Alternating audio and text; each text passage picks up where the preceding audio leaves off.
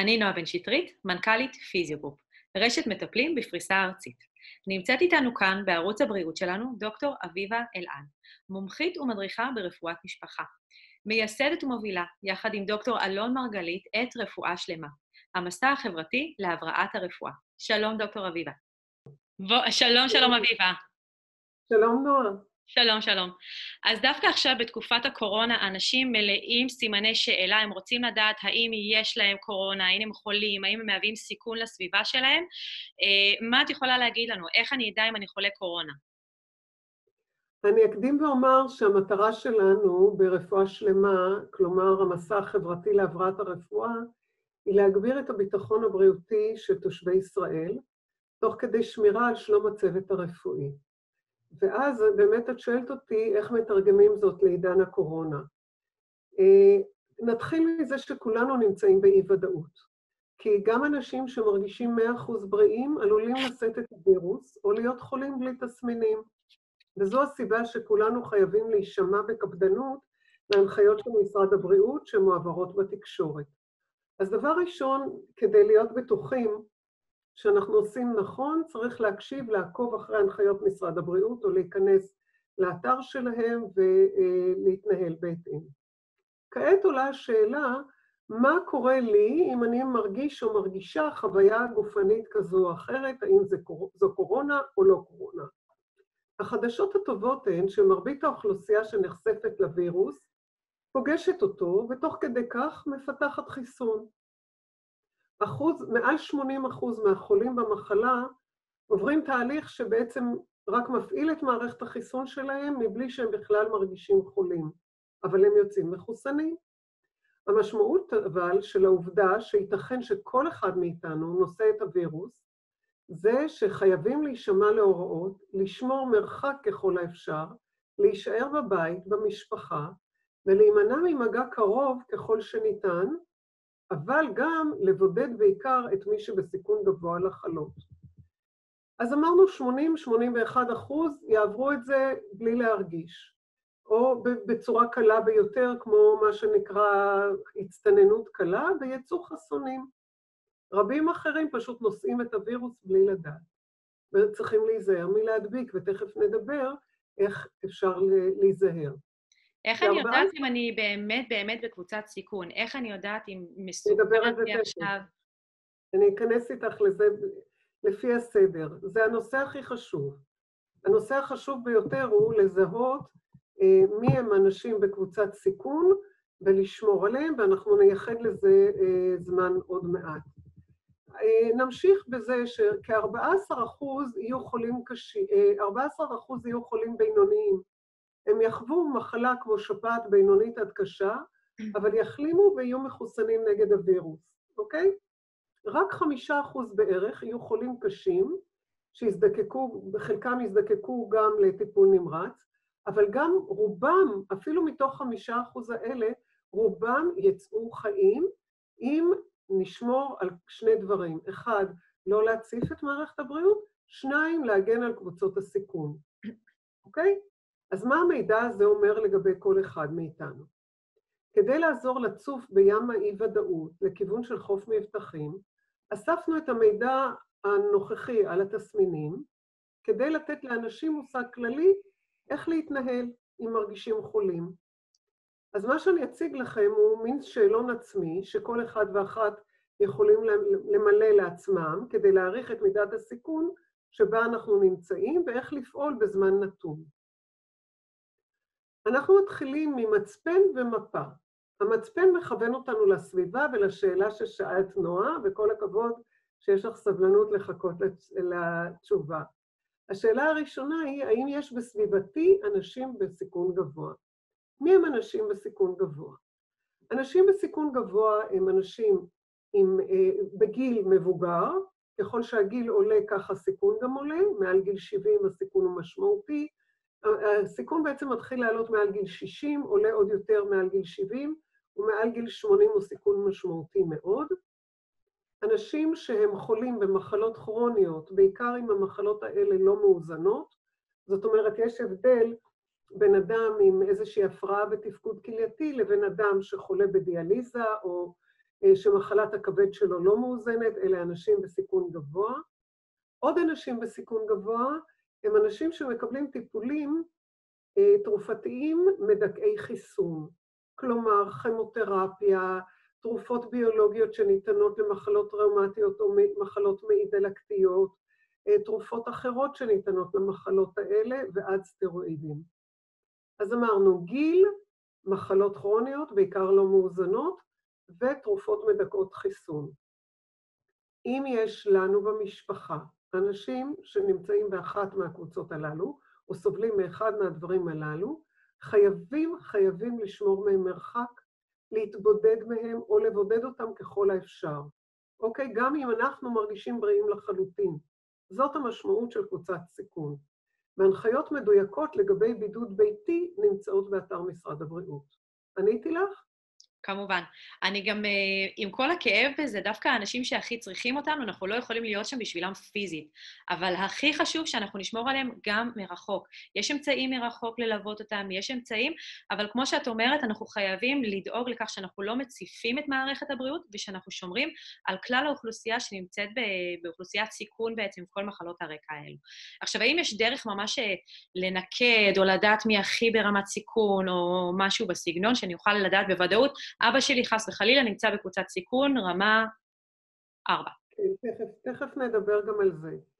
Uh, כן, אז אמרתי קודם ככה, uh, אם uh, אדם סובל ממחלה כרונית, לא מאוזנת, כלומר חולה דיאליזה, חולה כבד קשה, אישה uh, או כל מחלה שהיא לא מאוזנת, סוכרת שיצאה לחלוטין מאיזון, הוא נמצא יותר בסיכון מאשר אדם עם סוכרת אה, שלוקח תרופות והסוכר שלו מאוזן לחלוטין. לכן חשוב גם כעת בבידוד שאנשים, אנחנו מדברים על 8% למשל של נוכחות סוכרת באוכלוסייה, אפילו יותר. אז אם אנשים כאלה נמצאים כרגע בבידוד ואוכלים המון המון אוכל מנחם, הם בעצם מגבירים את הסיכון שלהם לחלות. חשוב לדעת שאנחנו צריכים להקפיד לאזן את המחלות הכרוניות שלנו, ככל שהן תהיינה מאוזנות יותר, אנחנו יורדים ברמת הסיכון. אוקיי? זה ממש נותן uh, הרבה נחת שאיפשהו כן יש לנו שליטה על המצב.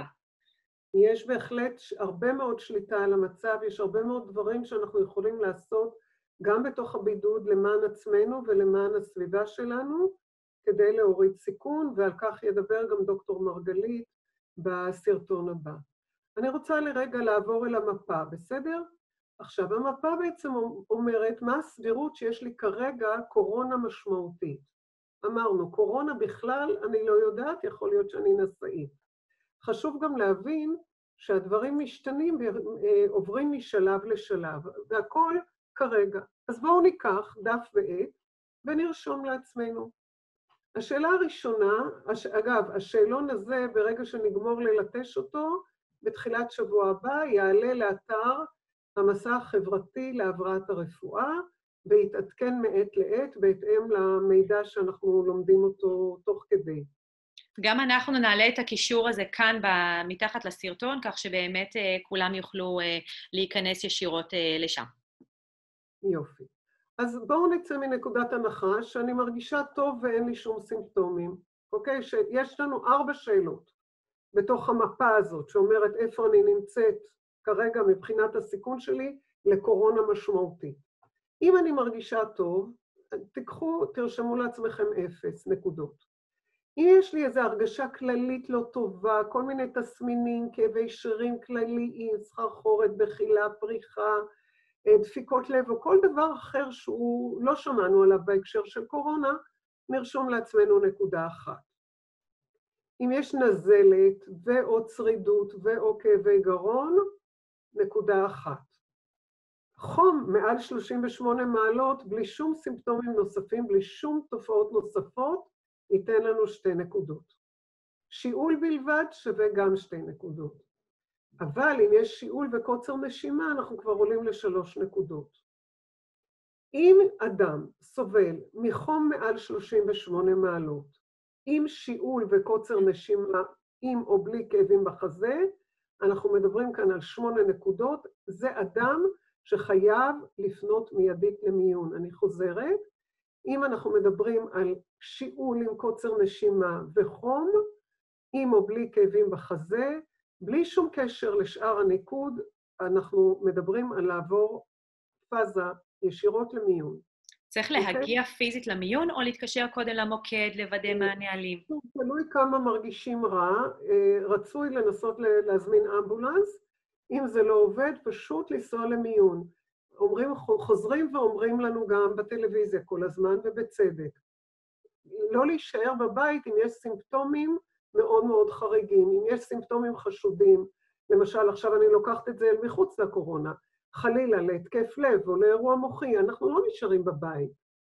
אנחנו נשארים בבית אם יש לנו דברים פשוטים שאפשר לטפל בהם בבית, אוקיי? אז השאלה הראשונה הייתה, מה אני מרגישה?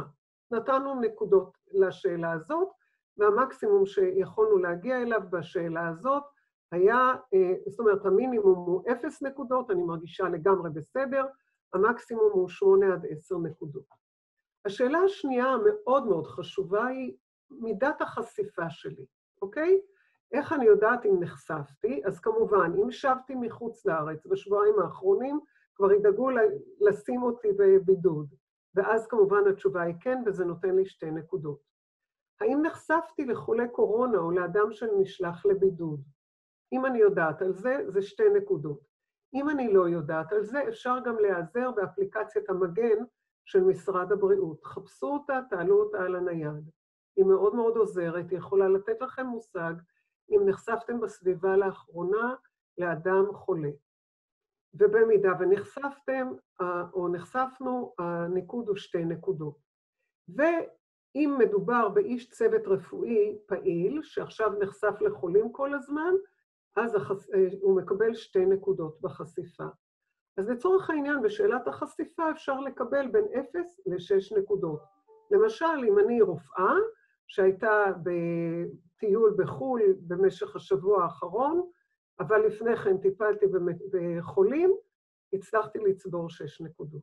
יש לך שאלות על השאלה הזאת? על לא, מידת החשיפה? זה מאוד ברור. בעצם, אם אני לא יודעת שנחשפתי לאף אחד, אני מתייחסת עדיין לניקוד פה כאפס. נכון, יכול להיות שיש לי אפס.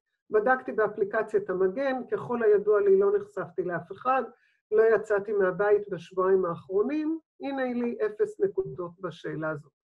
כעת, הרקע הרפואי שלי. האם יש לי איזושהי מחלה כרונית? האם אני סובלת מאסתמה, סוכרת, מחלת לב, כליה, כבד? אבל זה מאוזן. במקרה שכן, ניקח נקודה אחת. אם המחלה לא מאוזנת, למשל דיאליזה, והמצב הוא באמת באמת קיצוני, שלוש נקודות. טיפול בכימותרפיה, או תרופות שמדכאות חיסון ופירטתי אותן קודם לכן, שתי נקודות, אוקיי? אז כמו שאת רואה, כאן אנחנו יכולים לקבל אפס נקודות לאדם בריא, שאין לו שום מחלות כרוניות ידועות, או אפילו עד חמש נקודות עם מחלה לא מאוזנת וטיפול אה, מהסדקי חיסון. בסדר? זאת אומרת, אני אקח את זה אליי, כמובן אני דואגת להורים שלי בראש ובראשונה. הם בסך הכל אנשים בריאים, מעל גיל 70 שניהם, אה, לא עשו שום אה, טיול, שום נסיעה, לא באו במגע כמעט עם אף אחד. נכון לעכשיו, מבחינתי, כביכול, ככל הידוע לנו, הם בסדר עם ניקוד מאוד מאוד נמוך סך הכל, עדיין סביבה אפס.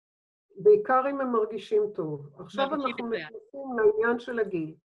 אז כמו, שאת, אה, כמו שאנחנו דיברנו בעבר, כמובן, כולנו שומעים גם על מקרים פה ושם של אדם צעיר שהוא חולה מאוד, אבל כעיקרון, מתחת לגיל 50 הסיכון הוא נמוך ביותר, אוקיי?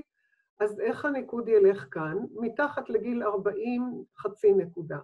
מתחת, לג... בין 39 ל-59 נקודה אחת, 59 ל-69, שתי נקודות, 69-79, שלוש נקודות, מעל 80, ארבע נקודות, אוקיי?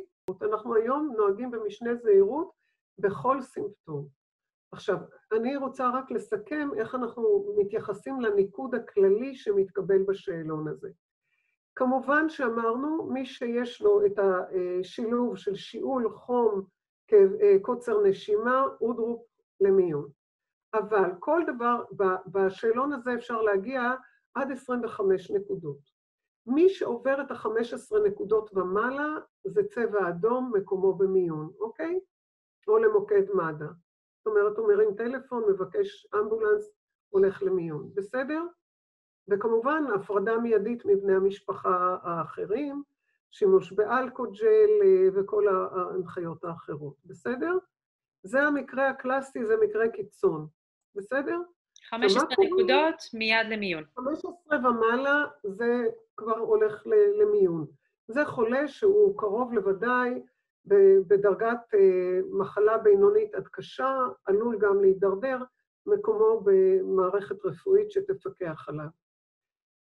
10 עד 14 נקודות, צבע כתום, אנחנו ממליצים לפנות טלפונית למוקד מד"א, וגם טלפונית או במייל לעדכון רופא המשפחה. רופא המשפחה מכיר אותנו, הוא זה שיעדכן ויעקוב אחרינו, הוא זה שגם ייתן לנו את ההנחיות איך להתנהל מכאן והלאה. הפרדה כמובן בבית מבני המשפחה האחרים, כמו שציינתי קודם, בסדר? ומי שיש לו 10 עד 14 נקודות, צריך להיות בקשר יומיומי עם רופא המשפחה, אוקיי? יש לך שאלות לגבי הדרגה הזו? ברור לחלוטין, זה סוף סוף נותן איזושהי ודאות של מה, מה דרגת הסיכון שלי כרגע, מה הדרגה שבה אני מסכן אחרים, ואיך אני אמור לפעול. יש סוף סוף נקודות, רף מסוים, שזה נותן הרבה מאוד שקט וודאות, שזה מה שמאוד חסר כרגע לאנשים. עכשיו, אם אנחנו צברנו חמש עד תשע נקודות, שוב, גם מאוד חשוב איפה צברנו אותן, ולכן חשוב להיות בקשר עם רופא המשפחה. כי זה שונה אם צברנו חמש נקודות באגף של אה, אה, מחלות כרוניות וטיפול, וטיפול כימותרפי או אה, בחשיפה, אוקיי? אז חמש עד תשע נקודות כעיקרון מקנות לנו צבע צהוב. כאן אנחנו פונים לרופא המשפחה, מבקשים תור לבדיקה מתוכננת כשהצוות ממוגן. ועד להמלצת הרופא, הפרדה בבית מבני המשפחה, שוב, חדר נפרד, בידוד מגע, מסכה ליד אחרים, כלי אוכל נפרדים, חיטוי שירותים, אלכוג'ל וכל השאר, מומלץ אתר משרד הבריאות, אוקיי? עכשיו, האנשים שנמצאים בקטגוריה הזו יהיו בקשר עם רופא המשפחה שלהם בקצב שרופא המשפחה יקבע. הוא יגיד להם כל כמה זמן להיות איתו בקשר, אוקיי? בסדר? מצוין, מצוין מאוד מאוד ברור.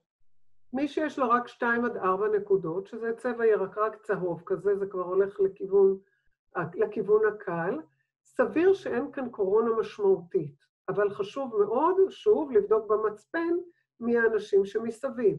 אם יש מסביב מישהו בסיכון, להיכנס לבידוד עצמי עד יומיים מהחלמה מלאה, ולנהל שיחה מקוונת עם רופא המשפחה. בסדר? יופי. בהחלט נותן הרבה אוקיי. שקט, והמטרה היא, כמו שאמרנו, גם לא להציף את מערכת הבריאות, שאנשים לא סתם יגיעו למיון שלא לצורך, שלא ידביקו, ידבקו, וגם שאנשים יוכלו באמת, הצוות הרפואי יוכל להתפנות למי שבאמת זקוק לכך. נכון. וגם בכתום, כשאנחנו אומרים לקבוע עם אה, רופא המשפחה אה, בדיקה, הכוונה היא לא להגיע למרפאה בצורה מתפרצת. חס וחלילה לעשות דברים כאלה, אדם אחד יכול להדביק צוות רפואי שלם. צריך לעשות את... כתום משמעו, אין כרגע סכנה נוראית, אני מדברת עם הרופא שלי, קובעת איתו את התור, יש תורים, הצוות מתמגן, מקבלים אותי בחדר מיוחד, בודקים אותי אה, בזמן מסודר. וכך אני לא מציפה את המערכת, אם חלילה יש לי קורונה אני לא מדביקה אחרים, אבל זוכה לטיפול שנחוץ לי, אוקיי? ואז הגענו למי שצבר 0 עד 1 אה, נקודות, מרגיש טוב, אה, יש לו גיל כזה או אחר וכולי, סבירות מינימלית לקורונה, האנשים האלה בסך הכל צריכים להתנהג בהתאם להנחיות לאוכלוסייה שאנחנו שומעים אותן כל יום כמעט בטלוויזיה, בסדר? מצוין. תודה רבה רבה, אביבה. תודה רבה לך, דוקטור אביבה אלעד. באהבה. נפלא. לבריאות. אז אני באמת אה, רוצה גם לציין, אנחנו נוסיף כאן בתחתית הסרטון את הקישור גם לאתר עם השאלון. קחו דף ועט, תמלאו, תבדקו באיזה קבוצה אתם נמצאים, מה הצבע, לפי זה תדעו לנהוג. תפיצו את זה באמת הלאה גם כן לאנשים. אם יש עוד שאלות, תכתבו לנו כאן בתחתית הסרטון, נתייעץ עם דוקטור אביבה אלעד לגבי הנושאים הללו. כמובן שסרטון זה נכון לעת הצילום שלו ולהנחיות שיתעדכנו אחר כך מעת לעת. אנחנו עכשיו נמצאים בסוף חודש מרץ, ה-28-29 לחודש מרץ. זה נכון לעכשיו, להיום. אה, אנחנו כמובן אה, תמיד ממליצים להתייעץ עם רופאי המשפחה שלכם אונליין, לא להגיע סתם למרפאות. מקווים מאוד שהצלחנו לתת לכם כאן עכשיו קצת ודאות, קצת שקט, תעבירו את זה באמת הלאה, תצטרפו אלינו כמנויים לערוץ שלנו. שוב, תודה רבה רבה לך, דוקטור אביבה אלעד. אנחנו גם בנוסף, יש לנו את הסרטון של דוקטור אלון מרגלית, אה, שבו הוא מציין כיצד אנחנו יכולים לעזור לחוסן שלנו בתקופת הקורונה ובכלל. בריאות איתנה לכולם, תודה רבה רבה שוב. לבריאות.